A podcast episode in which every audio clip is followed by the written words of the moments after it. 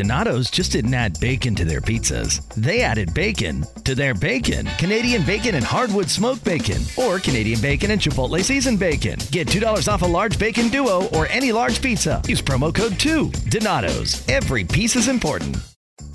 Donato's just didn't add bacon to their pizzas. They added bacon to their bacon. It's Donato's new Bacon Duo pizzas. Two pizzas, each with two kinds of bacon. Try the new Pepperoni Bacon Duo with pepperoni, Canadian bacon, and hardwood smoked bacon. And the Chipotle Bacon Duo with Canadian bacon and Chipotle seasoned bacon. Now get $2 off a large bacon duo or any large pizza. Use promo code 2. Donato's. Every piece is important.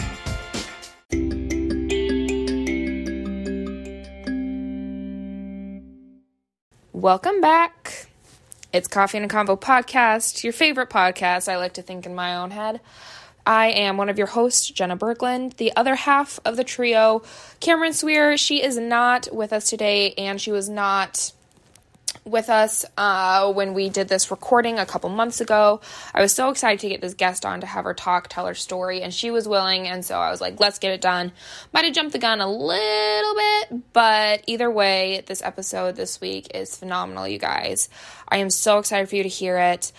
Kayla dives into her story. She dives into spiritual struggles, physical struggles, relationship struggles. She dives into a few things that she's overcome and just, I think, really gives insight into the human condition in general, but also what so many women go through um, on in some way or another, whether it's to the extreme that she's gone through it or um, or whatever it may be, she's opening up about it and talking about things that so many women aren't willing to get that vulnerable and talk about because it is it's a it's a vulnerable spot and we get a little bit into that as well but i am just so thankful and so honored that um she opened up and decided to do so on our podcast uh, with me sitting there at her dining room table and just poured her heart out.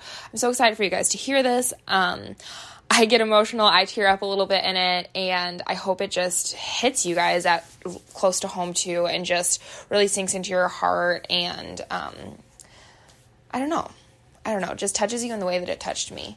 So with that, uh, here's Kayla, and here's this week's episode.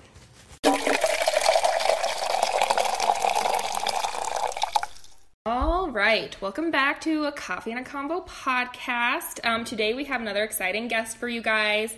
Um, I introduced her a little bit in the intro, but today we have Kayla Freeze McCloud, a small town Midwest. I noticed on your Instagram you have Freeze in there, Yeah. and that's probably because you know you you go on Facebook and you're like, this person added me. Who the heck is this? And then you're like, oh, that's because I knew them back in high school when their name was such and such. So Kayla McCloud used to be Kayla Freeze. Yep.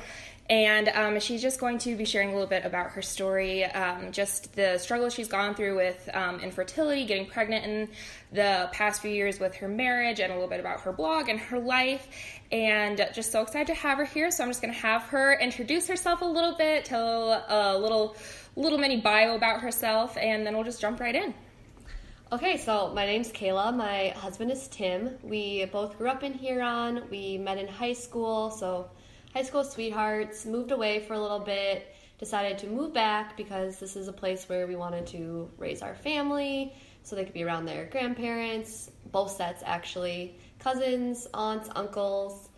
Um, I'm a third grade teacher, and Tim works for a power company called WAPA. All right, what WAPA? That's interesting. Yeah. I, ha- I hadn't really heard of that. It like stands for something, but I couldn't tell you. Couldn't, couldn't tell me. All right. Western area power. Probably about that. Western Area Power. Okay, that makes Something. sense. Some, something, something along those yeah. lines. Yep. Um. Okay. So when did you guys get married? 2017. 2017. All right. Um, and so now I guess I already told you a little bit about what we're going to be talking about, and with that, I'll just kind of give you the floor to just share your story. I I love having we were talking about this a little bit before we started recording, but I love having people um, on our podcast that have been through things because it's one thing for us to you know research and tell you guys things, but it's an completely another thing for someone who's you know going through it and um, has gone through it and actually knows firsthand the ins and outs of certain subjects. And so i'm so excited that we get to have you here today. So with that i will just have you dive into your story a little bit. Okay, so I guess like I kind of want to share how I think I got here today. Um, it's a story that I've never shared on the blog. I've only really shared with Tim. I've always had a really strong faith, and I pray a lot to God about just different things. And senior year of high school, I was praying about was I making the right career choice, going to the right school. Tim was actually leaving for the army, and I was really praying about that. And the conversation of just family and struggle came up. And I heard God say to me, share your story. And I never really thought much about it because at the time, like, that wasn't relevant in our life. Flash forward to my senior year of college, I knew Tim was going to propose soon, and I was just praying about that. And again, came up, share your story, and I kind of didn't really think much about it either. Then flash forward to we're about six months into trying, and I was just in a really dark place. I didn't really want to seek counseling because in a small town, I knew 80% of the people at the community counseling building. Right. And we hadn't shared our story at all, so I just wasn't comfortable yet. And I was really struggling with just communicating with Tim. Like we were on different wavelengths, and he's like, I need you to communicate with me how you're feeling, what's going on. And it was just really hard for me. So Tim actually thought of the idea of typing everything out and then he could read it and I wouldn't have to talk about it. So that's kind of where I started and then came in oh what was it? March, National Infertil- Infertility Awareness Week. And I thought back to that conversation with God and him telling me share your story. So I kind of just went with it and I posted it and it just really took off from there. And then flash forward to this past June, I was in a really dark place. It was two years now of our journey, and kind of just everything had sunk in, just everything we went through. And I was just having a really hard time. I was crying every day. Um, I was waking up in the middle of the night having panic attacks. And I thought, okay, I need to do something. So I pulled out my 31 day of prayer through infertility and I flipped to two random pages. And one of them was about praying about following your journey. And I remember getting so angry because I thought, you know, I have shared my journey. I've been very open about it. At times I didn't want to be open about it, I was. I've joined support groups. I've even had the chance to help a couple women overcome some struggles that they were facing with infertility. And so I flipped to another page and it was pray for clarity. And so I was just really asking God to lead me in the direction I needed to go and help me get through it. I go outside and I'm helping Tim in the yard and my phone dings and it's you guys DMing me to come on the podcast. And Tim was like, share your story. Like, you have to okay. do it. That's so crazy because, okay, so Cameron usually runs our Instagram, right? Mm-hmm. And I just have to interrupt you a little bit because that's so, it's like, I just got chills because it's such a God thing because Cameron is usually the one who runs our Instagram. She's usually the, she's usually the one, you know, behind the screen kind of interacting with our audience um, in a sense.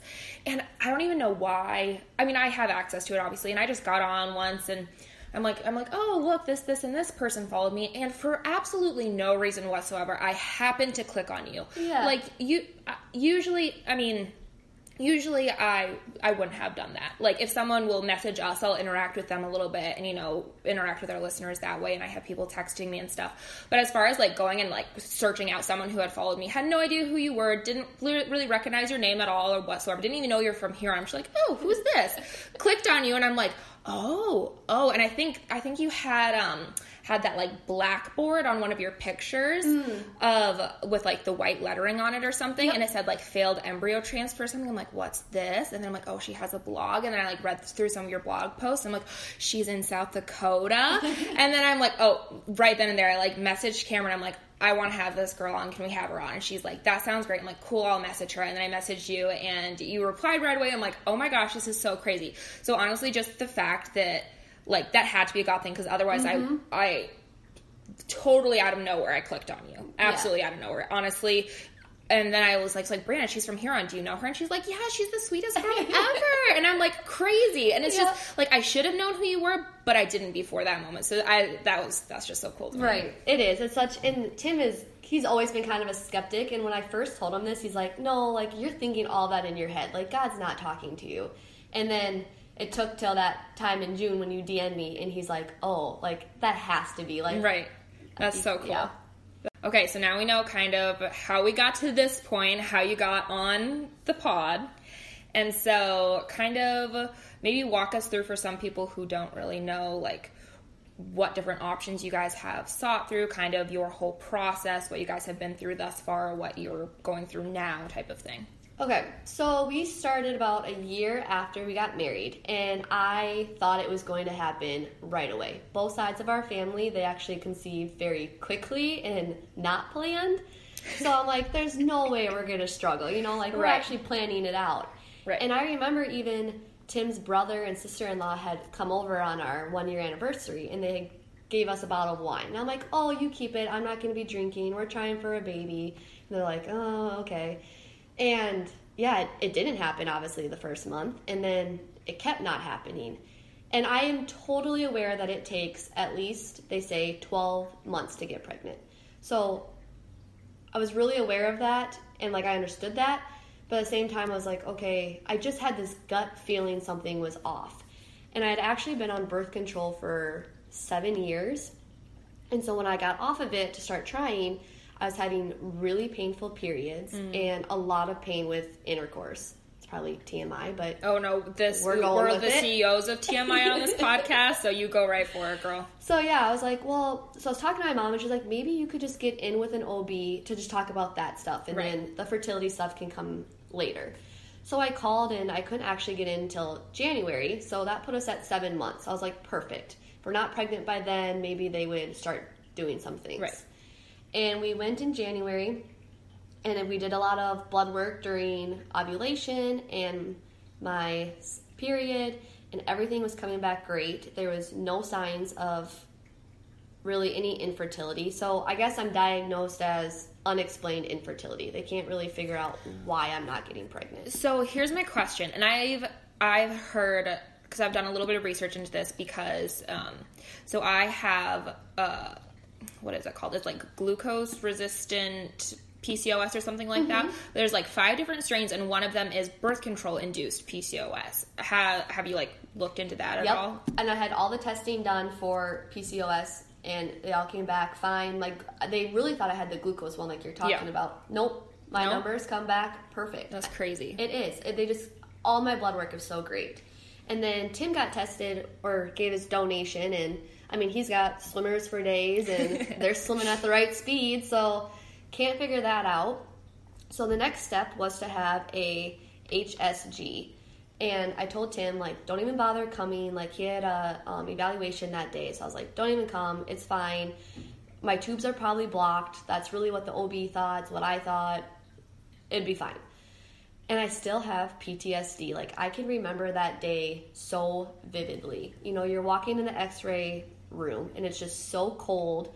You're laying on this like metal bed with your butt high in the air and you're naked from the waist down. You know, your legs are spread in the stirrups and it's just such a vulnerable feeling. And I can it felt like a pap smear, but like pinching the entire 15 mm. minutes Oof. it was it was awful and the x-ray tech was amazing she held my hand through the whole thing and like i was kind of swearing and screaming and ob was laughing but yeah it was very painful and i sit up and i look at the x-ray machine and i just was like what is that that's not a uterus that's not fallopian tubes like i i couldn't make out what it was Right. and that's when she told me I have a unicornuate uterus. And she starts saying, you know, that comes with premature births, bed rest, you'll have to have a C section. And then she says, I'm going to refer you to a specialist. And that's when I kind of started crying because I thought, oh, this is bigger than what I thought. Right. It's not just a, something that's going to be a quick fix. It's it's Yeah. Yeah, and so I walk out, and my sister says I was just white as a ghost. So we get in the car, and the first person we call, you know, my mom, because Right, obviously. that's, That's, what you call. do. and she had no idea. She had never heard of it. So she hangs up, and I'm sure she's googling it. And so that's what I do is I Google it, and you really couldn't find much information about unicornate uteruses. And basically, what that means is I have half the normal size uterus, and it's on my left side, and only one fallopian tube. My right fallopian tube is called a rudimentary horn, and it's called that because it's not like attached to anything. Mm. So I actually then, which I'm gonna, So does it just like hang out, like doesn't really do anything? yep. Okay. But if my right egg were to produce, or my right ovary were to produce an egg that month, I would, I could have ectopic pregnancies. Oh, okay. So I had surgery to remove that because we didn't want that to be a problem. And yeah, I just I went home, crawled into bed, and was just bawling. Called Tim. I, there's no way he could even make out what I was saying. Right. And then all of a sudden, I look up and he's home. I'm like, did you just go 80 miles an hour to get here? Like, what are you doing here? Have I really been crying that long? Yeah. and this explains our relationship perfectly. I'm a very emotional person. I wear it all on my sleeve. And I always, I don't know. Yeah, I'm just a very emotional person. And he is very calm, cool, collected. And he's like, we're not going to worry about it till we see the specialist.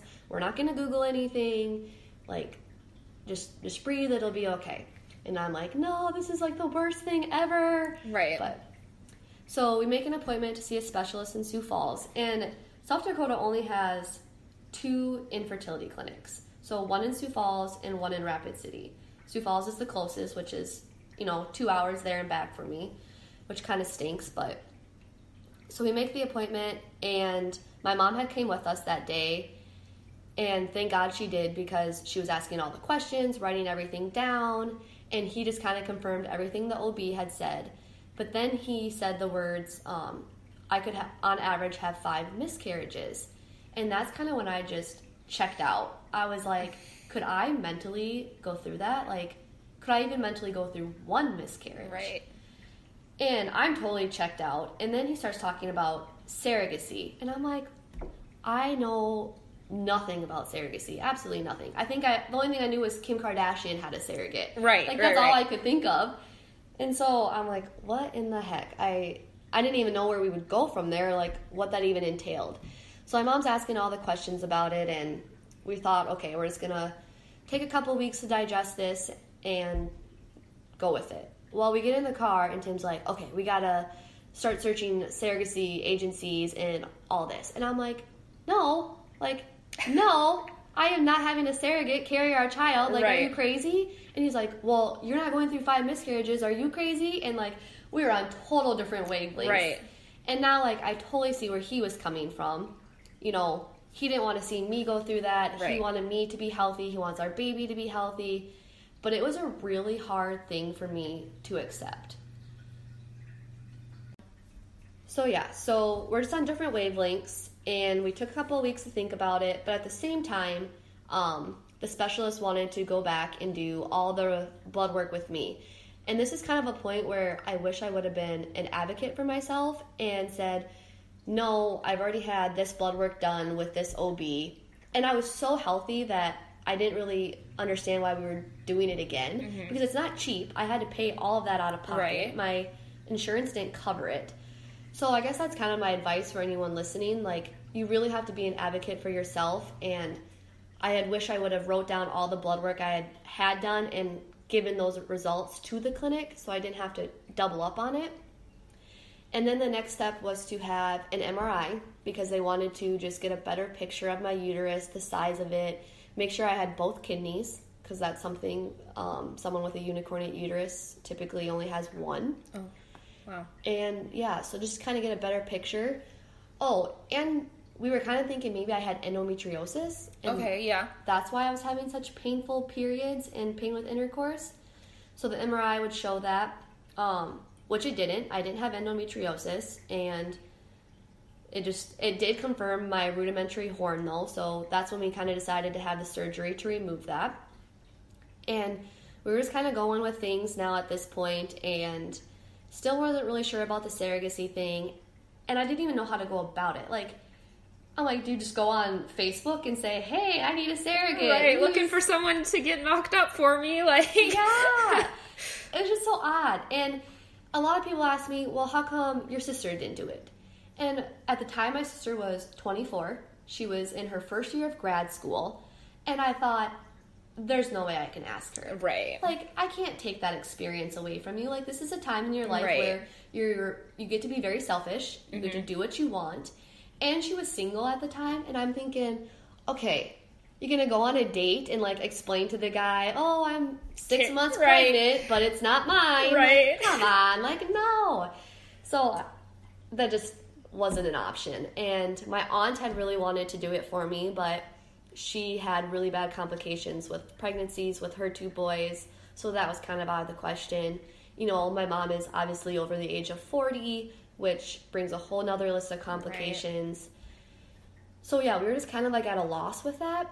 And one day my our best friend had invited us to go look at a house with him and his realtor was one of my best friends in elementary school. We graduated with her, you know, we're like still like we know each other but like, you know, not best friends in each other's lives every day. And we're sitting around and we're talking and at this point I had already started my blog, so she was kind of asking me about that and I was telling her I'm like, "Yeah, I just, you know, I don't know how we're going to find a surrogate. Like how do you how do you go about that?" And we're like joking around and a week later she DMs me and she's like, "You know, ever since I read your blog, I've really prayed about it and this is something that I would love to do." And I'm thinking, "Whoa." Like, you know, we're not yeah. best friends. Like you're, we're kind of strangers in each other's lives, and like she was willing to give up an entire year of her life to give Tim and I a child, and I just was Right. so emotional about that. I thought, Right. like, just what a wonderful human being to do that for someone, and. I was like, okay, like let's get together. I knew Tim was going to be on board 100%. And so we decided to get together to kind of talk about it and just see like what page we both were on. And we get together, everything that I wanted her to say, she said. And I think everything she wanted me to say, I had said. And it went really, really well. So that's kind of where I'm Bob Sullivan, the new host of AARP's The Perfect Scam podcast. And with Frank Abagnale and other top fraud experts, we're bringing you brand new episodes of America's most shocking scam stories. I got an email alerting me to 22 accounts that had been opened up in my name. scam was masterfully designed. New episodes available now. Subscribe to the Perfect Scam podcast on Apple Podcasts, Spotify, or wherever you get your podcasts. Two kinds of bacon and all kinds of delicious. Say hello to Donato's new Bacon Duo pizzas. Two pizzas, each with two kinds of bacon. Try the new Pepperoni Bacon Duo with pepperoni, Canadian bacon, and hardwood smoked bacon. And the Chipotle Bacon Duo with Canadian bacon and Chipotle seasoned bacon. Now get $2 off a large Bacon Duo or any large pizza. Use promo code 2. Donato's. Every piece is important. Now we started with the whole surrogacy thing. And it, it happened so quickly. Like i feel like just everything at this point is happening so quickly. And we so then what's the next step? So molly decided to be our surrogate. So we move now into meeting with the fertility clinic. They meet with molly and there's just all these steps i didn't even think of. Um, first they had to do some routine checkup with her make sure she's healthy that she will be able to carry a child. So while she's doing that, we had to get a lawyer, and Molly and I pretty much agreed on like everything. And so we're like, okay, we just need like the most basic contract. Right. Well, it was 22 pages long, and it has you think of every single scenario out there. I mean, things I wouldn't have even thought of. Right. And one of it was say Molly is pregnant and gets in a car accident and has to go on life support. Who decides, you know, to pull the plug? And I'm like, what? Why would that even be Right. on our shoulders? Right, right, right. And it goes to say because, you know, if she's pregnant, our child could be living or, you know, still developing on the life support until it can be delivered at a healthy Right. month. And I'm thinking, oh my, like, even though that would probably never right, happen. right. But it like it takes every single worst scenario, writes it down on paper before your eyes. You're like, well, I wasn't worried about that before, but now, like, Yeah. that's that's crazy. I I wouldn't even. No, and Yeah, there were some crazy. other crazy things in there too, and I was like, "Oh, are we sure we want to do this?" And Tim's like, "These are one in a million chances." Right. It's just covering your bases. Yeah, exactly. So we kind of get the whole contract set up, and that's when then the clinic will move on with us. And so the next step was to meet with, um, I think it's like a psychiatrist, just to make sure that we are all on the same page and in it for the right reasons. So Molly meets with the psychiatrist, and then it's Tim and I's turn. And this was kind of the first time that someone had said the words to me, you know, how are you doing with the fact that you are not going to be carrying your own child?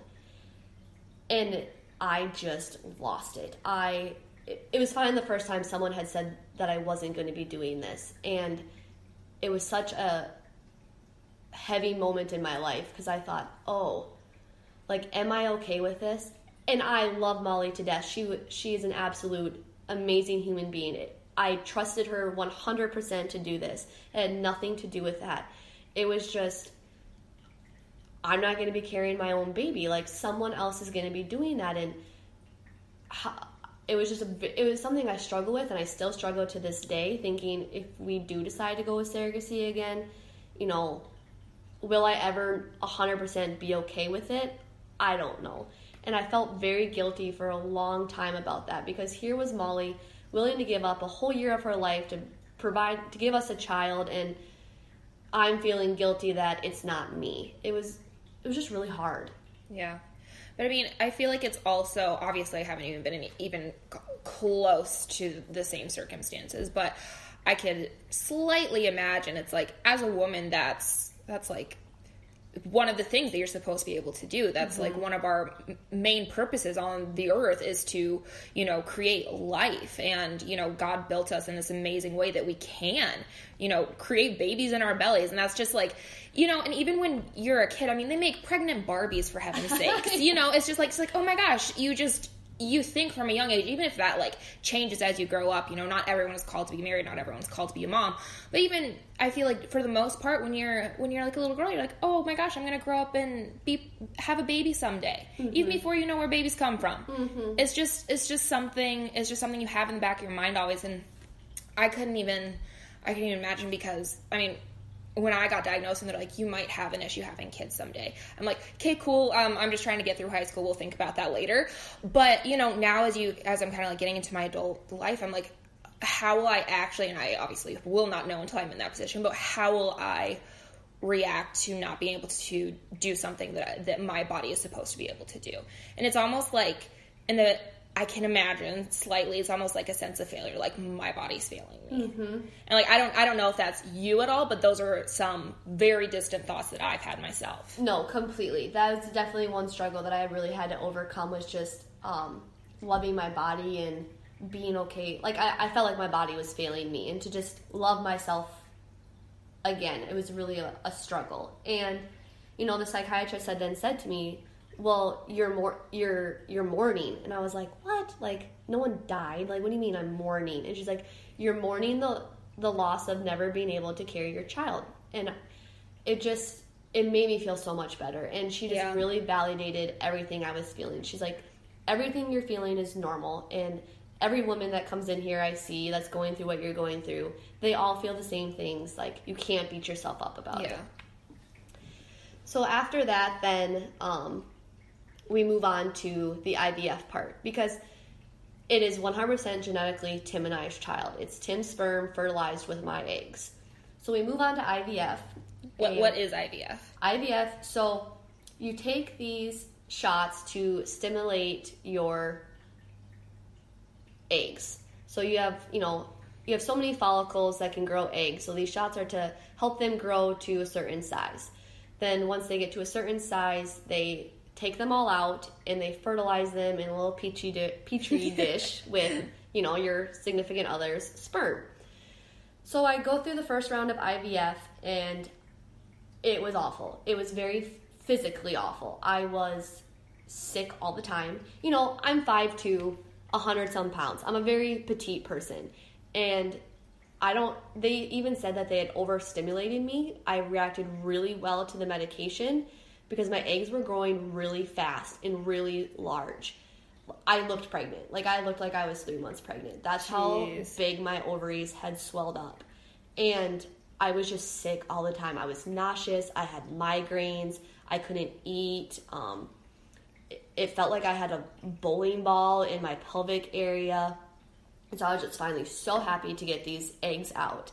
And they go to retrieve, and I had 18 eggs, which is a really good number. And then they fertilize them with Tim's sperm. So out of 18, 10 of them fertilized. And then they grow in the petri dish for, I think, five days. And they called me on day three, and they're like, okay, you know, 10 of them fertilized, but only nine of them are growing. I'm like, oh, well, that's not bad. That's only one, one's gone. No Right. big deal. The, then they called me on day five, and they're like, um, you only had two em- eggs. Well, now I think they're embryos because they're fertilized. You only have two embryos that made it. And I'm thinking, oh my goodness. Just went I- through all that work, and you're telling me we only got two still kicking. Yeah, you know, I started with 18 to get down to two. And this is where never say to someone going through IVF, it only takes one. That's like the absolute worst thing you could say to someone. You know, I just spent IVF is expensive. It's about twenty to twenty five thousand dollars around. Jeepers. Your insurance does not cover it. And, you know, for them to be like, well, you know, it only takes one. Yeah, but I just spent $20,000 to do this. Like, I should have enough embryos to, like, start a family, I thought. Right. And that's really what I was thinking was going to happen. So, we're down to two, and then we decide, okay, should we genetically test them? And my parents are the only ones right now that kind of knew we were doing IVF in the whole family. We didn't we didn't really want to tell everybody because we didn't know how it was going to go. We also did not tell anyone we had a surrogate, just because growing up in a small town, as soon as I told people, "Oh, Molly Shelton's my surrogate," you know, the whole town was to know. Right, right. Yeah, The whole, all South Dakota was gonna know. That's yeah, how and it works. if Molly were to go out and be like, "Oh, I'm a, I'm to be a surrogate," the whole town would be like, "Oh, for Tim and Kayla." I mean, Right, right, they would right. know exactly who it was for. And we just we weren't ready yet until we knew that this was going to kind of work. And I don't know. I also was just I also struggled with the fact like could people be saying negative things about me using a surrogate? Like I just instantly thought, what are people going to think? And like, what are they going to say? And my dad's like, Kayla, no one is going to care. Like, no one is going to care that you're doing surrogacy. Don't even worry about it. Right. I'm like, okay, you're right. So, anyways, we have two embryos at this point, and we decided to genetically test them um, to make sure that there was no abnormalities, they were healthy, just to ensure that they would stick in Molly when we implanted them. So it takes about two weeks. They run all these tests and they call me and they're like, You have one normal embryo. I'm like, Seriously? I'm like, What was wrong with the other one? And it had the other one was missing chromosome 22. So that means that had we implanted it, it either would have miscarried, miscarried, or it would have been um, severely cognitively disabled and I, you know, and I'm thinking, oh, I'm so glad that we did decide to do this because had we implanted that embryo, you know, that would have been the outcome. So we implant the other embryo, and that was kind of a whole process in itself too. Um, it just at this point it felt like nothing was going right. So Molly was at the doctor's that day, and I knew they were going to tell her um, when we could do the transfer. I was thinking, you know, it'd be within the next four to five days. And I get a call from the fertility clinic, and I'm thinking, oh, great, what is this going to be about? She had reacted really well to the medication that they gave her, and her lining was too thick. So they give you medication to get your lining to a certain thickness so the embryo can really implant into that lining and stick. Well, hers was too thick, which meant we had to cancel this round and then wait a whole nother month before we could do it. And I'm just thinking, nothing is going right. Like, Right. nothing. Why? So then I start playing these mind games like, well, is surrogacy, was that the right choice? Like, is this God trying to tell me that this isn't what we're supposed to be doing? Or is it just poor luck? Yeah, is it exactly, or is it just Right. poor luck? So flash forward um, to the transfer. It was the day after Thanksgiving, and Tim's whole family had decided on Thanksgiving they were going to go to San Diego to see his brother, and Tim and I were like, "Oh, we're not going." And Tim and I are always the ones that are on every single family vacation. Right. We do not miss it. And they're like, "Well, why are you not going?" And I'm like, "Oh, money." And they're like, "Well, we'll pay for it." And then we're like, "Ah." well, actually, we can't get work off. And then they're like, oh, okay, that makes sense. Because we just, we weren't ready to tell them Right. yet. And really, I wanted to be able to, like, surprise them all and be like, hey, we're pregnant, but hey, it's a surrogate. Right. You know, like, I thought that'd be so fun.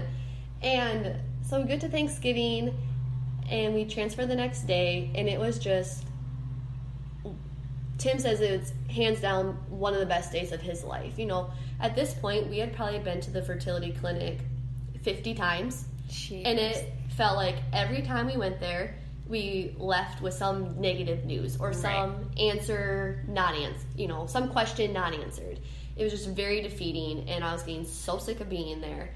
And it was just the first time we left, and like the smiles on our face were like, oh, like this this is gonna work. And I guess I should back up. Um, Tim and I got to be in the room for the transfer, and it's kind of like just such craziness because you're in like the full gowns, you know, and you step in this room and you see this embryologist through this little window suck up the embryo through this like long needle and then pass it through this little window to your doctor and then you see it on this like ultrasound screen them um, insert it into molly. It's just such a crazy experience. And i remember um, jared is molly's boyfriend and he was just like so into it too like he was That's right up there watching it and like he totally made sure Tim and I were like in the spot that we could see everything Yeah. and he was just so um oh what do I want to say what's the word Understanding. yeah he was just very understanding and like wanted us to be a part of it all and right up in it and I just thought what like what a perfect match like we are so lucky that Right. not only we have Molly but we have Jared too we just felt so blessed with the both of them and yeah, we just left that day happier than ever. We thought it was going to work. I think we had like a 60% chance. And the genetic testing actually ups that chance because they did all the testing on it. It's a healthy embryo. It had the perfect grade. They gave it like an ABC grade. And so we're like, oh, it's to work. Like, no problem. Molly also, she has two children, had no trouble with any Right. pregnancies. So we thought it was totally to work. So now it's the two week dreaded wait. And, you know, we were like, well, should we have her take a pregnancy? You know, me and Molly were like, well, should I take a pregnancy test? Should we not? And I was like, if you feel like you need to, go for it. And I'm like, and then let me know what it is. Right. And so she took one and she's like, I think there's a faint line. And I'm like, oh gosh, like, I got super excited. I'm Yeah. like, okay, there's a faint line. And then she's like, I'll take another one tomorrow and I'll let you know. And then she never texted me the next day. And I'm thinking, oh crap. Like, you just have that gut feeling, Right. you know? And my mom and dad had known at this point because obviously they've been with us since day one of this journey. And so it was just really nice to have my mom to kind of confide in and like lay it all out there how I was feeling and the anxiousness of it. And I think it was Tuesday she went in to have the pregnancy test at the hospital. And the doctor would call me later that day and I just knew. I remember walking back, I'd just taken my students to lunch and I thought, I think the doctor called. I don't know why I thought that. I just did. And sure enough, I get into my room and I had a missed call and I'm calling back and I I just knew. I'm like, they're gonna tell me mm. she's not pregnant. I just know it. Like and it's so weird to have like those gut feelings. yeah. It was just so strong. And he says the words, I'm really sorry, Molly is unfortunately not pregnant. And I just like I don't remember anything he said. He probably talked for 10 minutes after that to explain to me And you're just like, I'm gone. I'm done. yeah, I'm I'm done. Like I just hung up. And I remember I went next door to see my coworker, and she's got kids in there having lunch. I'm like, crap. So then I go down the hall to find my other coworker, and she's not in there, and I'm like, crap. So I just go to my car, and I didn't want to. I wanted to tell Tim in person, so I couldn't call him. And so I'm trying to call my mom. She's not answering. Um, I call Tim's brother. I'm like, because he lives right by the school, and I'm like, "Are you home?" And he's like, "No, I'm in."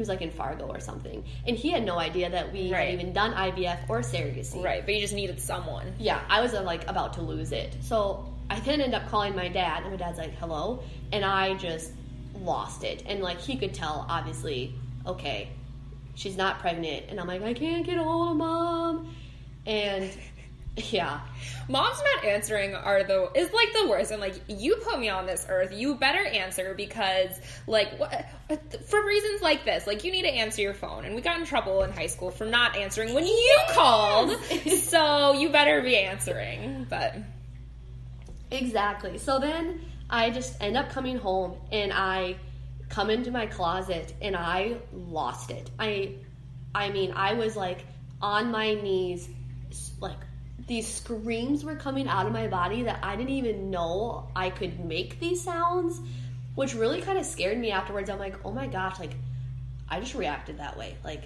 that was kind of scary. Like right, like where that even who even knew I had those emotions to give. No, and I was so positive up to this point. So positive. I thought this was going to work. This was it.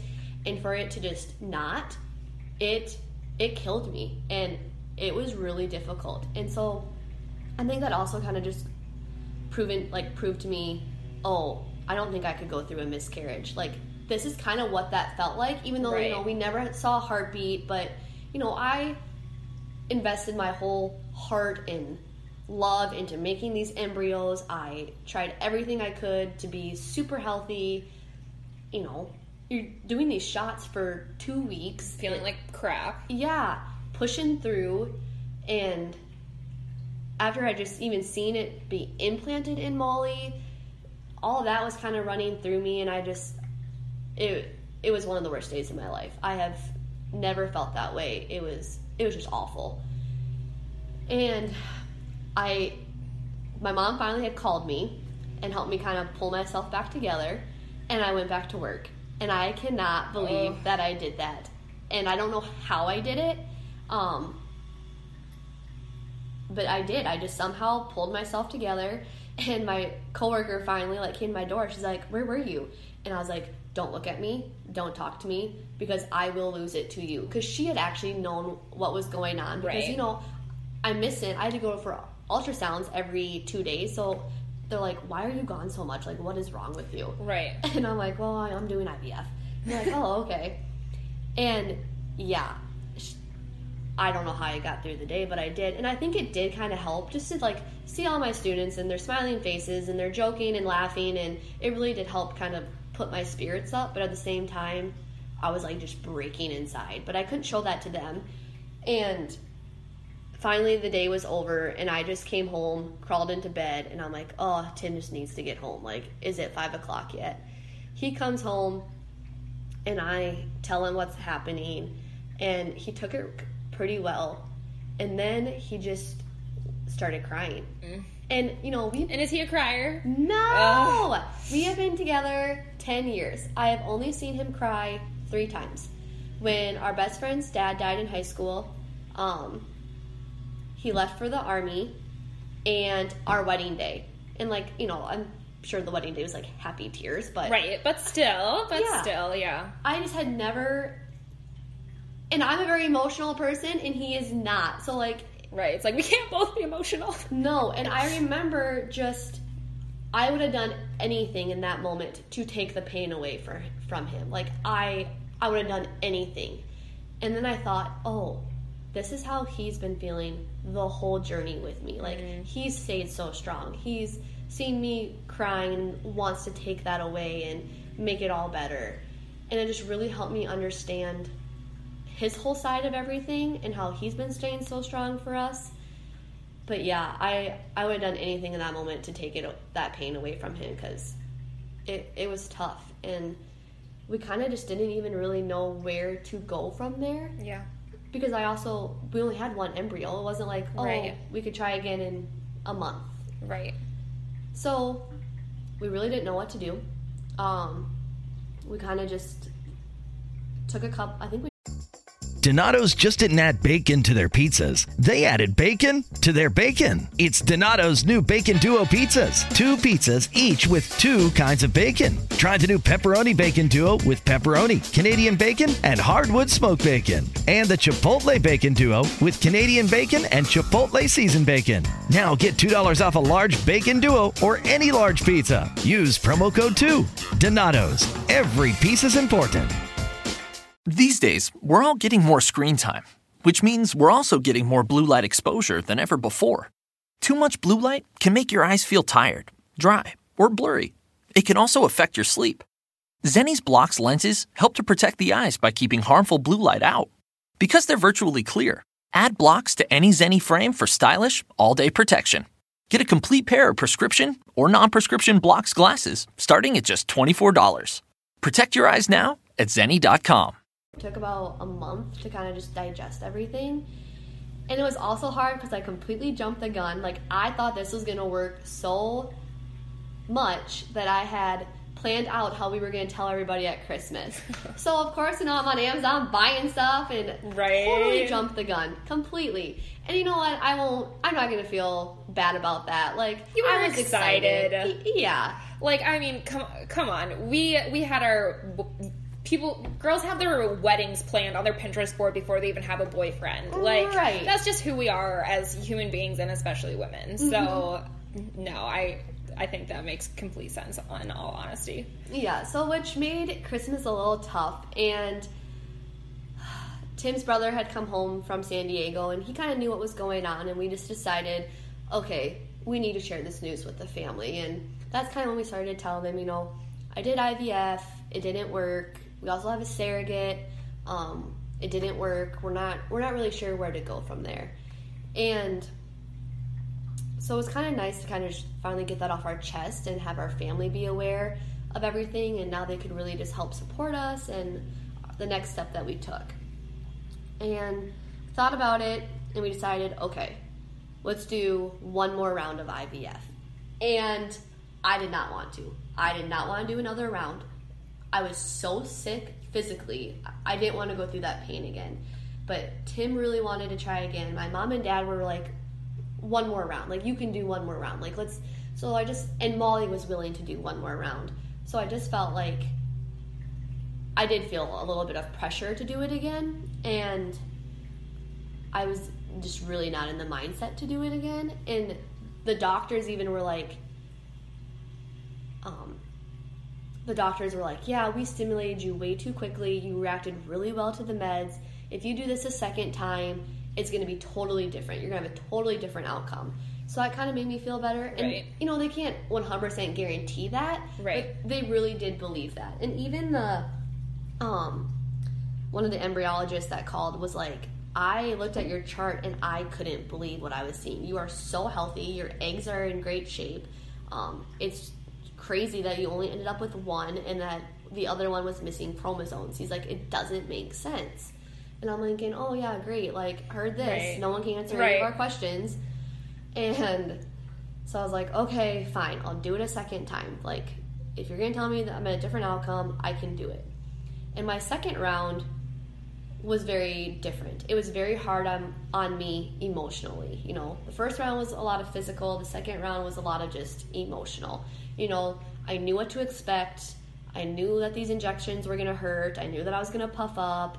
You know, I actually didn't have any headaches or like pain like I did the first round. Hmm. And I think it's just because I really was on a lower dose of meds. Yeah. Wasn't taking as much. And when you take those injections, you instantly feel like the chemicals in your brain. It is so it is so strange. So is it just like is it just like hormones or like what exactly is it? Yeah, I think it's just like hormones to help like send the signal for your eggs to just grow. Okay. Yeah. Okay, that, that makes really- that makes sense because I mean all sorts of waxed up happens when you mess with your hormones. So I mean Yeah. that makes sense. And you feel like a crazy person. I mean, I would. I remember going to my mom's house and I was just bawling, and she's like, "Why are you crying?" I'm like, "I don't know, but I just am." I just am. you you just feel so crazy, and you can feel the chemicals, and it, It's just like not quite right. no, Yeah. and you're yeah, you're just all over the board. So, anyways, doing it the second time, it's going really good. They're watching me really closely, which was awesome. But I ended up having to go, ev- um, nine out of like the fourteen days to the to Sioux Falls for ultrasounds, which is just a lot of That's a lot of traveling. It, it, it was a lot. Um, and every time I go, I had to have my blood drawn. And my veins had become so stiff that they could no longer poke me in my arms. They had to now go to my hand and my wrist. And that was probably the worst part of it all. Like, I could do the injections all day long, no issue.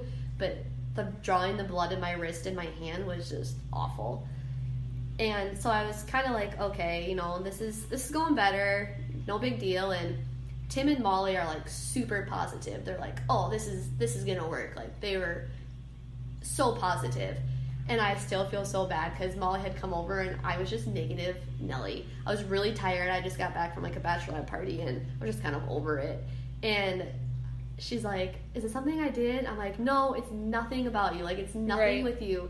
I'm just I'm so stuck that it's gonna happen again. Like I was like, it's almost like it's almost like prepare yourself for the worst because you had such a bad like fallout last time Mm-hmm. when it didn't go well. Like you were positive last time and it ended up with you screaming on the floor in your closet. Exactly. So it's like, okay, maybe if I prepare myself for the worst this time, like I won't have such a terror. Like I'll be ready for the emotional roller coaster Right. at the end of it. E- exactly, absolutely. And so I was just really negative. Then I was like, okay, but I can't be. I got I gotta start being positive for Molly, for Tim, for everyone. I need to start being positive. So I kind of was getting a little more positive about it. Um, we went to retrieve. This time I only had twelve embryos or eggs, and nine of them had fertilized, which is still really good. I'm like, okay, you know, I did have a smaller number, but at least nine fertilized. Right. Maybe they they had more time to develop, and that's why I didn't have as many. Right. Um, then come day five, they call and we're down to three. And I'm like, well, that's not bad. Mm, more than two. yeah, it's one more than two. But I just again went back to that dark place thinking this isn't gonna work. Like it's gonna be the same story. So since we had three, we decided to do the genetic testing again, just to because last time, you know, with the missing chromosomes, we wanted to just definitely be sure. And you know, we were thinking we'd at least have two.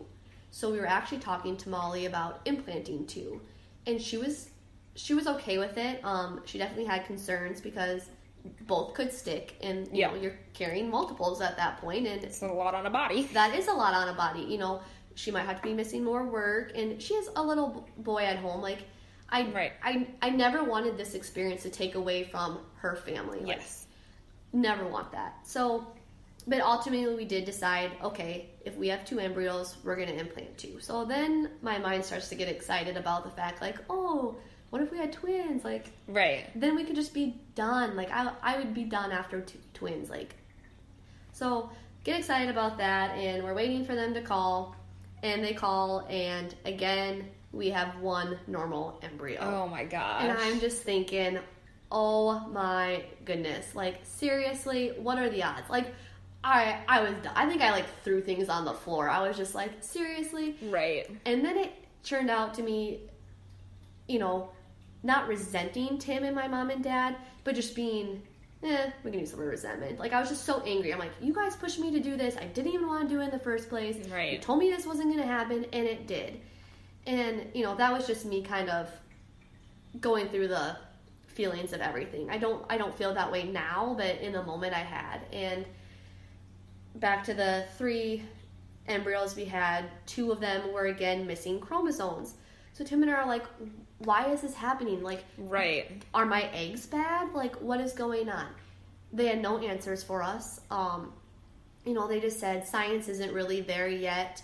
I wasn't missing the same chromosomes every time. Mm. Had I, you know, always been missing 17 or 22, that could maybe give a little more insight. Right. But they were so random, which really stunk. So, um, then they're like, "Do you want to know the gender?" And I'm like, "Well, at this point, yeah, sure. Tell me the gender."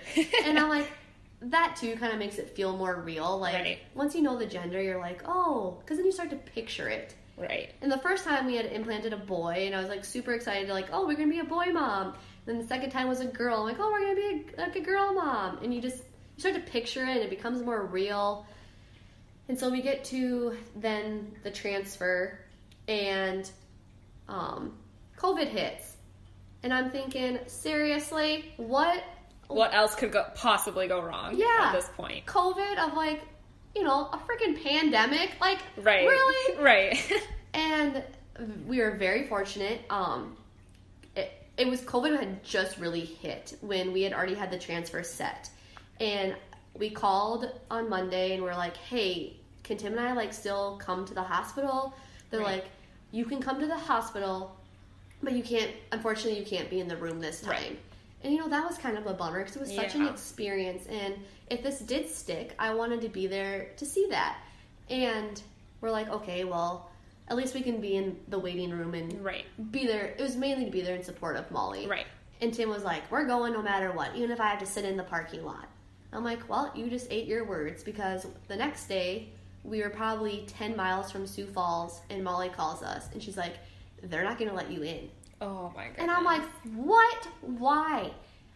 Um, we live in Beadle County. We had a huge outbreak. oh yeah, I remember that. I Mhm. remember that. Yep. And when they had found out that we were from Beadle County, they said we could not come in. Ugh. And I'm like, seriously? I'm like, uh. So, yep. And I'm like, well, we're going. to- You know, we're already here. We're gonna. We're we're we're here. Gonna So- get as close as possible. Yep. So we did. Tim and I sat in the parking lot, and like we still laugh about it to this day because we're like, you know, it's just so odd. You're sitting in the parking lot, and inside, you know, your future child is getting implanted into someone. You know, like Right. it's just a not how you ever picture conceiving Right. your right. kid. Right. So that was super interesting. And then, um, then I just started thinking, oh my gosh, if we couldn't even be there for this, what happens if Molly does become pregnant? Are we even going to be at any like ultrasounds? And then it's like it'll never feel real. It'll never Right. feel like It'll just is- be like nine months later, be like, "Oh, here's your baby. We'll toss it out the window to you," or you know, Right. like the I couldn't imagine. And then I I'm couldn't like, well, people adopt, so it's probably very similar to that. Like, it'll be okay. And yeah, um, unfortunately, it didn't work. Um, we don't know why. We actually had a 75% chance of it working, which was really high. that is really high. Yeah. and yeah, it just it just wasn't meant to be. Um, we don't, and that's kind of when we decided to close the chapter with Molly. Typically, they would do three rounds, but because again, I I had no more embryos. And I was not about to do a third round of IVF. Well, we, there's no way we could have afforded a third round. Yeah. I mean, the second r- round had really pushed us, and there was just no way. And I think too for Molly, you know, that's hard. Like I just think about her and, you know, she really wanted to do this for us and she was excited to do it. She was excited to become Right. pregnant and be a part of all this and you know, she had to kind of mourn that too and it was tough. Um I should also back up to how when my dad said, "Oh, Kayla, you know, no one's going to care about surrogacy. Right. Don't worry about it." Right. um, a legislator had actually decided to he proposed this bill to ban surrogacy. What? Yes. And I'm thinking, I remember I was just like, seriously? What more could be thrown into our Into journey? Like, Right. 27 years of my life, no one has talked about surrogacy, and now there's this law. They want to make this law to ban it. I'm like, you're kidding me. So I'm like, really, Dad? You said no one was going to care, and clearly all these people care because, A freaking bill got brought up. Was that in South Dakota? yep. Um, yes, I'm trying to think of where he's from. Somewhere around the Sioux Falls area. One of them, he started it, and so of course we're very invested in this, and um. The bill was actually to ban commercial surrogacy. So everyone was like, well, that's not you. Like, you're not going through an agency. And I'm like, okay, but if you actually went and read into the the bill, under commercial was any person that's being paid to carry a child falls under that category. Right. Well, yes, Anyone that's going to carry a child that's not their own for nine months is expecting some kind of compensation, even if they're your sister or best friend. Correct, because you're missing work, Yep. you're traveling, Yep. doctor's bills. You're not gonna. You should not have to pay your doctor's bills. Right. I, that should be. It's our child. Like that is Right. our duty, responsibility. So it was just crazy. And yes, Tim and I were grandfathered in because anyone before July 1st that had a contract, this wouldn't affect them.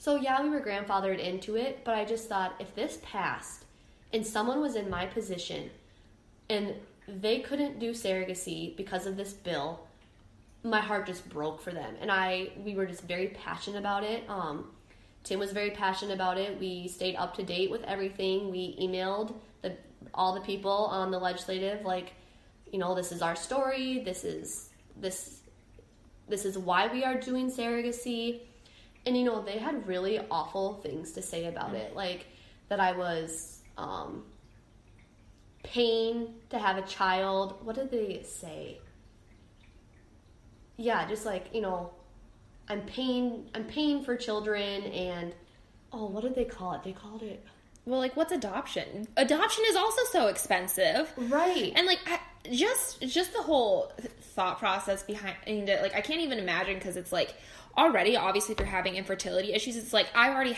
had so many options like robbed from me. Like mm-hmm. having a child is already expensive enough without having to go through the process of adoption or surrogacy or you know any other kind of infertility treatment, whether it be you know, with not even using a surrogate, like it's it's expensive any way that you slice it, and then just taking another option off the table is just it's cruel. It is. And I, I also kind of thought, you know, why is this any of your business? Why is me, how I start my family, your business? I just kind of thought they were putting, you know, and that's, that gets into the whole like political side of it. But yeah, it was just, it was tough. And once a month, our town has coffee with the legis, um, the legislators. So some of the, our town's representatives, you know, I'm not big into the whole politics. I don't know all the right terminology. But Molly had texted us. She's like, "Hey, I'm going to go to this, and I'm going to bring up about the surrogacy thing." I'm thinking, "Okay, we'll go to support you, like 100." percent Well, Tim took that as he wrote this whole page long thing of all these questions he was going to ask them of like, "Why are you supporting this?" Um, you know, you say that we are aborting babies, but anybody going through IVF has those embryos, and you have a year to store them, and then after a year, um, you have to like pay to store them. But like, still, you know, it doesn't have. I didn't really think it was like the whole down the road of abortion, and so then you know, I'm, which also then just made me feel like terrible. Right. after you know so he has all this that he's coming up with and we get there and we kind of got there a little late or i don't even think we were late but it was packed. And so the only seats that are open are front row. Of And course. i'm like seriously? So we're front row. We're probably everyone's staring at us because i bet there out of the whole room there's no one in there under the age of 50 and then there's us you know or like late little- 20s yep. yeah stick out like a sore thumb Okay, so you guys are front row. front row and um my superintendent was actually behind me and i'm thinking oh god now he's gonna know my whole story and like the whole town at this point is gonna know our whole story Right. now and so tim gets up there and he starts you know you have about a, they give you like 20 seconds to share your quick background and then you're only supposed to ask questions you're really not supposed to like share a whole long story and how you feel about it it's Right. supposed to be questions he starts talking and I lost it. I'm like, oh crap. I run out. So you start you started Oh, yeah, crying. I could Oh. feel the tears. I run out and my dad had got there late because my dad's also very passionate about this. Right. And he was going to Right. speak his mind too.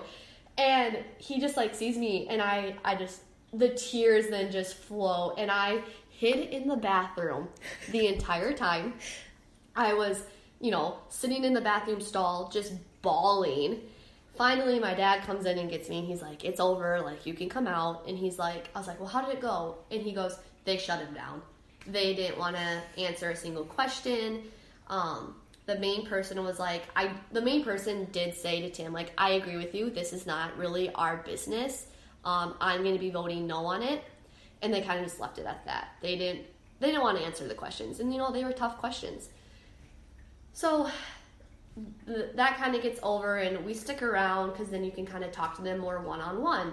And tim's like we need to have lunch like let's have lunch and we can like talk about all these things. I'm like tim they don't care. Like you need to drop it. Like just drop it and eventually you know my dad too he's there asking all these questions and i'm just like so I wasn't embarrassed but i'm like oh man But, It's just know, like it's just more. It's it just a lot. It's just a lot.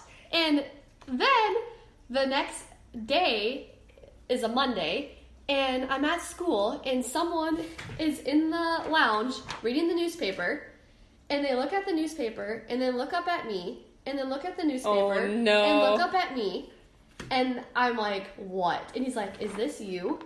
Sure enough, Tim and I and Molly, front page of the Huron newspaper. front and center at the meeting. Yes.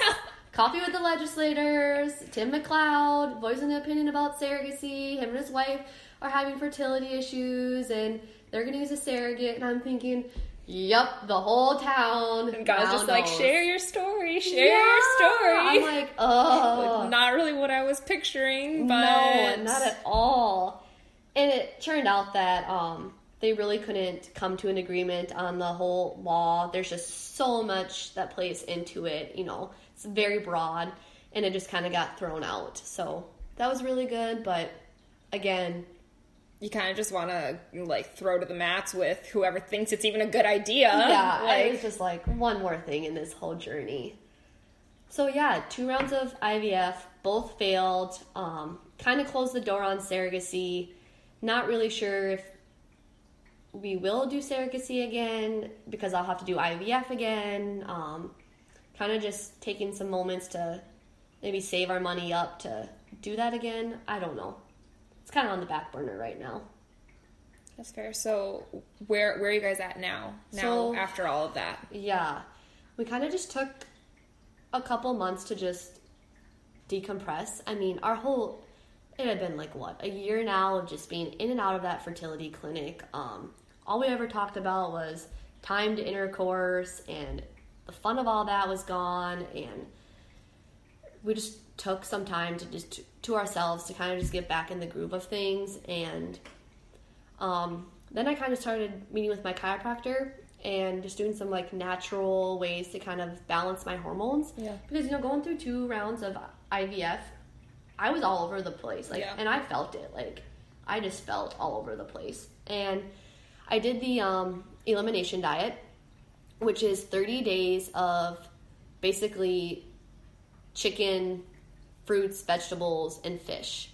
And it's really to just get rid of any inflammation that's in your body and kind of just reset everything. right? And it was also to see if I had like any um, food intolerances to anything that might have been like causing a lot of inflammation. And it definitely worked. I mean, like, I really just. Debloat is debloated a word? You know what it is now. It sure is. Debloated. There it is. Yeah. I mean, I highly recommend it to anyone. It was freaking hard. I mean, 30 days was hard, Right. but I totally saw this whole like change in things and a lot of food like then you start reintroducing foods and nothing was really like bugging me too bad, but like definitely would bloat up from it again. So Right. that was good. Um, then we still just I don't know we we still just weren't content, and I thought, okay, should we switch doctors? And that was a really hard decision because I didn't want to hurt our current doctor's feelings. And at the end of the day, you know, he was like, I just want you to have a baby Right. that's our goal for you. If you Right. if you need to switch, go for it. Like it's totally okay. So we switched fertility doctors, and that's when she kind of was wondering that maybe I had PCOS because during IVF I had a lot of um, cysts on my ovaries. Okay. Turns out I didn't, of course, because why would Why would it a- be simple? yeah. Why would a question get answered? And um, she kind of talked about maybe trying Clomid, which anyone going through infertility, Clomid's like the very first thing you try. So we totally started at the highest and now at like the, the very bottom of how you should have went about this. But um, Clomid is just the reason we chose Clomid was because it would ensure that my left ovary produced an egg that month because I don't have my right fallopian tube. I had surgery to remove Right. that. So it was just kind of like an insurance policy to always ensure that my left ovary was going to produce an egg.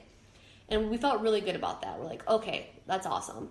And then with that, you just take a tablet for five days. Um, then you take a, it's called a trigger shot to send your body into ovulation within the next 36 hours. So you really know when to have intercourse. And then, you know, you wait the two weeks. If you're pregnant, you Right. move on.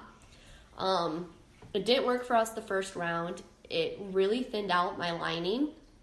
And so if we're next month we'll try um, letrozole, which is the exact same thing as Clomid. It's just apparently supposed to help with that. So I think we're just gonna kind of go that way for a couple months. You know, it's Right. fairly cheap. I think in all in all it cost us like under a thousand dollars. Oh, okay. Yeah, compared to you know IVF, which is Which is a lot. an arm and a leg. It sounds like. Yeah. yeah. Yeah. Um.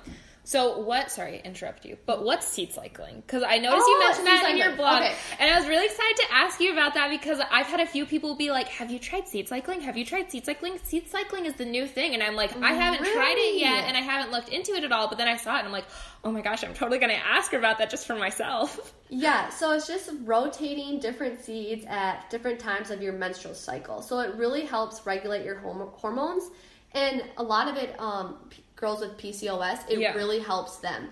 And I will say, I did notice a difference. My, um, I didn't have as much cramping. I had kind of lighter periods. Um, I wasn't as like bloated during them. I didn't even have headaches. Like I used to have to take like Midol, like and constant heat pad all day, Right. and it it really did help. So like, what kind of seeds? Like, are we talking like So- chia seeds and sunflower seeds, or Yeah, so the first it breaks it up. So your first 14 days of your cycle, I think is the pumpkin seeds mixed with something else. And you, you make them just like those energy balls. Like you can put chia seeds in there. Um, I use almond butter, you can use peanut butter, things like that. As long as I think you just have to have those pumpkin seeds. And then the last 14 days is sunflower seeds. Or it could be backwards. one of the two? One of or. the two, either or. And yeah, it's just really important that you have the pumpkin and sunflower seeds, but you have to like grind them up and then freeze them because something with after you grind them, the oxid oxidation of the seeds that they can only last three days in the fridge before. They lose their magic power or whatever. Yeah, so it's kind of like a pain because you got to keep them in the freezer and then you can just always take three out at a time. But yeah, hmm. It's. That's very interesting. That is interesting. I'll actually have to like try because I've had a few people tell me about it, but I just haven't ever gotten around to really trying it. Just in- the back of my mind, but I thought I'm like, oh, I'll have to ask her about that. Yeah, Pinterest it. There's Pinterest it. Okay. Um, okay, so I just had a few questions here, and you kind of covered a little bit of it, but just a little bit of a deeper dive. Obviously, you said obviously very emotionally taxing. what would you say every single doctor's visit, conversation, everything about it? What were kind of some of your coping mechanisms? Like, how did you kind of work through those like exceptionally rough patches? Right. Um man. I really probably should have seen a counselor and I know it. I had my chiropractor telling me to see a counselor, I had my doctor telling me to see a counselor, I had my parents, Tim, and I should have. It just it wasn't there for me. So instead, I joined support groups and actually I wish I would have joined the support group on Facebook earlier. I mean, one day I was just like, oh, I wonder if there's support groups for unicornate uterus. And I Facebooked it, and there's like hundreds of them. Right. And surrogacy and all that. And when I joined the support groups, I realized that there was a lot of women with a unicornate uterus that got pregnant naturally, that never even knew they had it until they gave birth That's crazy. that have given birth to twins, that have given birth naturally, not have had a C section, um, haven't had to go through all the miscarriages. And I just thought, whoa, had I known that, maybe in the beginning we would have tried a little bit more on my own, or maybe I would have done IVF to me. I mean, I I never look back on my experience and wish anything different because it's really brought Tim and I so much closer together and where we are at today. But I just wish I would have known about that Right. prior to everything. And then, um, yeah, just join some support groups. But you know that can also be hard because I'm in a really small support group right now of um, women that are very in our community, and there's six of us, and I think now four out of the six are pregnant. Mm. And you know that's tough when you're helping someone with infertility struggles, and then they get pregnant and you don't. Right. Yeah. But then at the same time, um, you know, people are going to get pregnant all around me. And one of my best friends from college, she's actually pregnant. And I could tell she had a lot of hesitation talking to me about Yeah. her pregnancy. And that also stinks too, because it's like, you're my best friend. Like, I want you to be able to talk to me and it not be awkward and it Right. not be weird. But yeah, it is a little awkward. And It is a little weird because, and it's both in the back of our mind. But Right. you know, still happy for her. I still want to be a part of all that with her, but yeah, The grief and the joy side by side. It's it's hard hard to navigate sometimes. it I'm is. sure. It's- Yeah. it for sure is. Yeah. Um, okay, so you said it has obviously made you and Tim a lot closer. What do you feel has been the biggest challenge you guys have overcome as a couple? Oh man. I mean, I'm sure there have been tons, but Yeah, I think just that open line of communication. I mean, yeah, we had been together for 10 years, but we had never really faced something as challenging as this that had to really make us open up deep and have a lot of deep, hard conversations. Yeah. And in the beginning, like I said, we were on totally separate pages. And yeah, that was just a challenge to really overcome and kind of understand both sides of what each other were thinking and feeling and accepting that and moving forward. yeah, that's awesome. How do you feel it like impacted your guys' relationship the most? And maybe that's kind of the same question, but uh, how maybe it changed the dynamic a little bit or something like that. Yeah. You know, it definitely, like, maybe I'm not answering it right either, but it definitely brought us really close together. Is that kind of like right? Yeah, however you feel like answering it, honestly, what whatever comes to mind. Yeah. I think you know, in the beginning it was it was really tough and me not being able to carry a child or at the time thinking I couldn't carry a child and that was something that God, you know, I was my job to do and I couldn't do that and I just felt here's this man who is so supportive, so loving and I can't give him a kid. It it broke me and i remember one day um and maybe it was totally the hormones that day i don't know but i remember like saying sitting him down on the couch and saying if if you want to leave leave me you can leave me. And he was like what? And i mean What? it was very serious. I was like you will make the the greatest dad and i feel like i am robbing you of that and i'm giving you an out. No questions asked. If you need to leave you here's your out basically. And he like started like choking up. He was like i would never ever leave you. He's like mm. you don't understand. I i will be happy. And i'm like start to cry.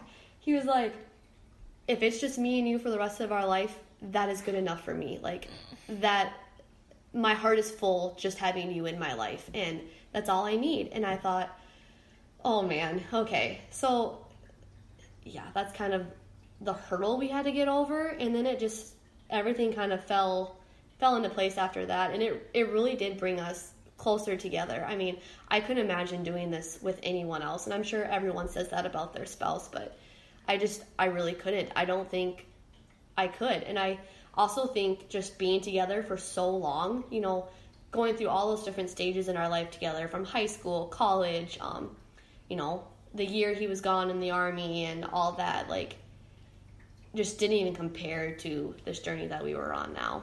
Right. I know Cameron, she says a lot when people are like, you married your high school sweetheart and you guys married so young or whatever. And she always says that she's like, she's like, why, like, why, you know, you guys are missing out on, you know, your fun 20 single years or whatever it happens to be. And she's like, well, you don't get it. We don't only get to grow old together. We get to grow up together. Right. And I always think that's so special. And I don't know, it just reminded me of that when you guys are talking about being together for so long. So I Yeah. think that's just like so beautiful. Um, okay, so you're obviously very open about your life and what you've been through and what you continue to go through, but not everybody is. What is something that you wish people would know or realize when talking with someone dealing with infertility struggles? Because obviously it's a touchy subject. And even me, when I was like writing up the outline, I'm like, is this like insensitive to word it this way? Like, I, honestly didn't know. And I feel like it's such a touchy subject that people don't even don't even want to talk about or ask the questions of how to approach it properly. Right. Yeah, and you know, in the beginning of this, I was so open, and I thought to myself, why are more women not talking about this? Like, why is it so taboo? Like, why aren't they opening up so we don't all feel like we're alone? And it was when I hit those two really breaking points, I realized, oh, this is why so many women don't talk about it because it is hard. And once, you know, your story's out there, um, people do have just that sympathy towards you. And then it sometimes they say things that like you don't want to hear or it's not helpful. Like there's so many times people said to me well at least you have one embryo. And it's like i didn't want to hear that. Right. and it just it's not what i wanted to hear. Like yeah i have one but like you don't understand. Like you just don't get it. And they're never going to get it. Right. and at the same time you know you don't want to make them feel bad because they're just they're just curious and i think Right. a lot of things they ask is just nature you know human Right. nature of wanting to show that they're caring and under you know being there for you and it also is so i don't there's really no right or wrong answer Right. because everyone's so different and what you say to one person might be okay but to another one it's not and i think just trying to not be too over sympathizing like that feeling of i'm so sorry and because typically when someone i think will confide in you what they're going through with infertility they just want to get it off their chest like they just they just want to get it out there and tell someone.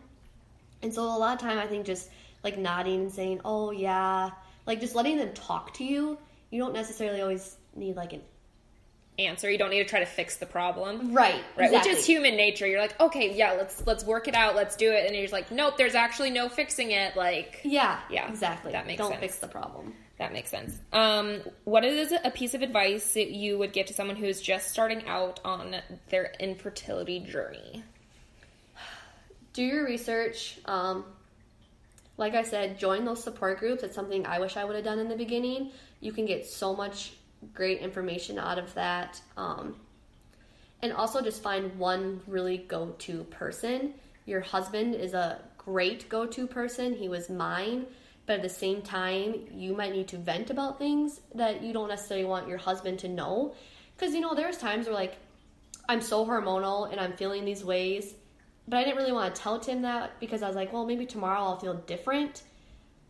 You need a girl who understands what PMS on steroids is. Yes. Yeah. And like, you know, there's so many times Tim's like, well, try to make me understand. And I'm like, but you're not. You're never going to understand what what I'm going through. I'm not going to feel the baby kicking or be the one that's, you know, making sure my body's getting the right nutrients to feed it. Like, you're never going to understand that. And he just really didn't get it. He's like, but you're telling me about it, so like I understand. I'm like, no, no, you, you, don't. don't. You don't. and you're not ever going to. So we just need to drop that conversation. but Because I mean, I feel like it's like it's it's what you're. I mean, women are naturally they're they're the nurturers. They're they're the the soft hearted ones. They're made to you know nur- nurture families and children and all that kind of stuff. And then the men are like the providers. Like we bring home bring home the bacon. So it's almost like okay, so like me not being able to you know make a baby. Imagine if you were you know in a way disabled and you couldn't provide for your family. Mm-hmm. Like how would you feel?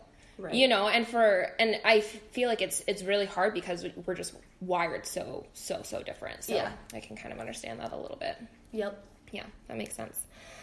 Okay, so to wrap things up a little bit, what is one challenge you feel you personally are still trudging through emotionally, physically, spiritually?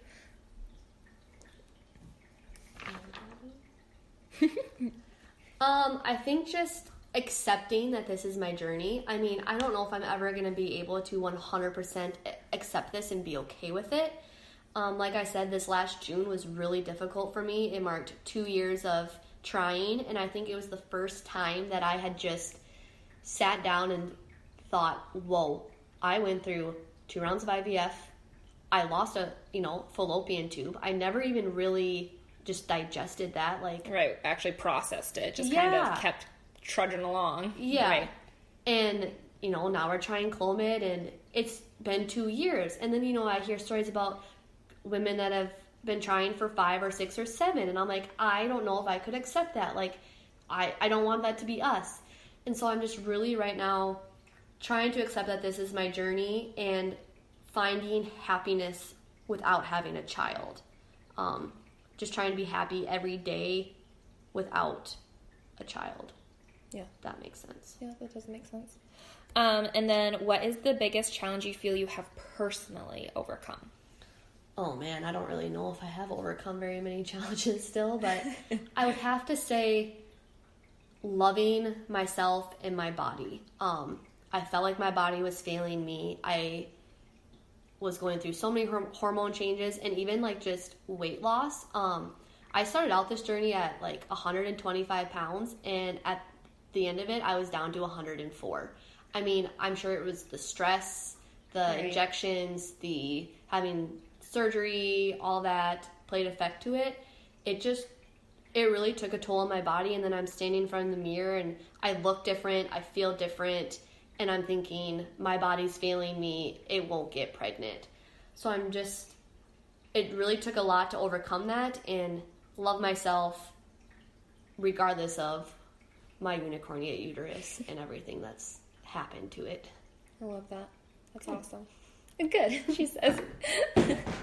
oh, there it goes. There it goes. Well, any final thoughts or closing words? No, I really I don't think so. That was awesome. Was it? That was awesome. Ugh. I thoroughly loved it. I was like, I when I was just so y'all know, I was like writing on the email. I'm like, well, all of our episodes are like the length of like either anywhere from like 30 minutes to like an hour and 45 minutes. You can go as long as you want, Yeah. or as short as you want. No pressure in the back of my mind. I'm like, I hope she talks for a long Oh, time yeah. Because was I'm like- like, I hope she has some stuff to say. Yeah, I was like practicing. I'm like, oh my gosh, this is gonna be like probably two hours long. Like I could just keep going and going. Right. right. You're just always thinking of new things that have happened. Right. That's fair. Um, there's a few of our guests that we've talked to, and we're like, "Well, we'll see you in like a year. Follow up. Yeah, no have to do like a follow up episode Yeah. because that, I mean, that would be incredible." So, well, I mean, thank you so much for sharing your story and um, sharing with our listeners. I think like 93% are um, female, so. Oh, perfect. whole i mean you're there's gonna be some crying eyes. I told my sister on the way up here i'm like she's like who are you interviewing today? And i'm like kayla. And she's like what are you interviewing her about? And i'm like um she's just her and her husband have been going through some infertility struggles and stuff. And she's like wow i will be weeping by the end of that. And i'm like i'm like okay like great. That's ki- like it's not the goal. But obviously like Right. we want to touch hearts and stuff. And i think it's so special. You know i've i've said since the beginning of this that you know you don't go I feel like a lot of the times for certain people, God doesn't put you through things just to keep them to yourself. He puts you through things because it's like, hey, it's not that I want you to hurt, but there's other people hurting that I need you to be a witness for and that I need you to be there for, and so they don't feel alone. Right. And I just I think that's like so important to keep in mind for people like like Rachel that we talked to um on a few episodes ago going through her MS struggle and all that kind of stuff. She's like, I wouldn't change anything because, you know, of all the things that I've learned and the things I've been able to help other people with. So I just I think it's so special that you're so open about it and willing to share your struggles and hey, I'm still struggling, but I'm still here pushing through and Yep. I just really appreciate that about you. You're you're such a kind soul. Oh, thank you. Well, thank you for being on our podcast today. yes, thank you guys.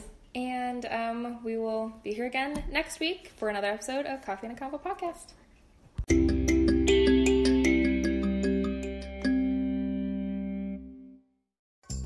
Two kinds of bacon and all kinds of delicious. Say hello to Donato's new Bacon Duo pizzas. Two pizzas, each with two kinds of bacon. Try the new Pepperoni Bacon Duo with pepperoni, Canadian bacon, and hardwood smoked bacon. And the Chipotle Bacon Duo with Canadian bacon and Chipotle seasoned bacon. Now get $2 off a large bacon duo or any large pizza. Use promo code 2. Donato's. Every piece is important. Two kinds of bacon and all kinds of delicious. Say hello to Donato's new Bacon Duo pizzas. Two pizzas, each with two kinds of bacon. Try the new Pepperoni Bacon Duo with pepperoni, Canadian bacon, and hardwood smoked bacon. And the Chipotle Bacon Duo with Canadian bacon and Chipotle seasoned bacon. Now get $2 off a large bacon duo or any large pizza. Use promo code 2. Donato's. Every piece is important.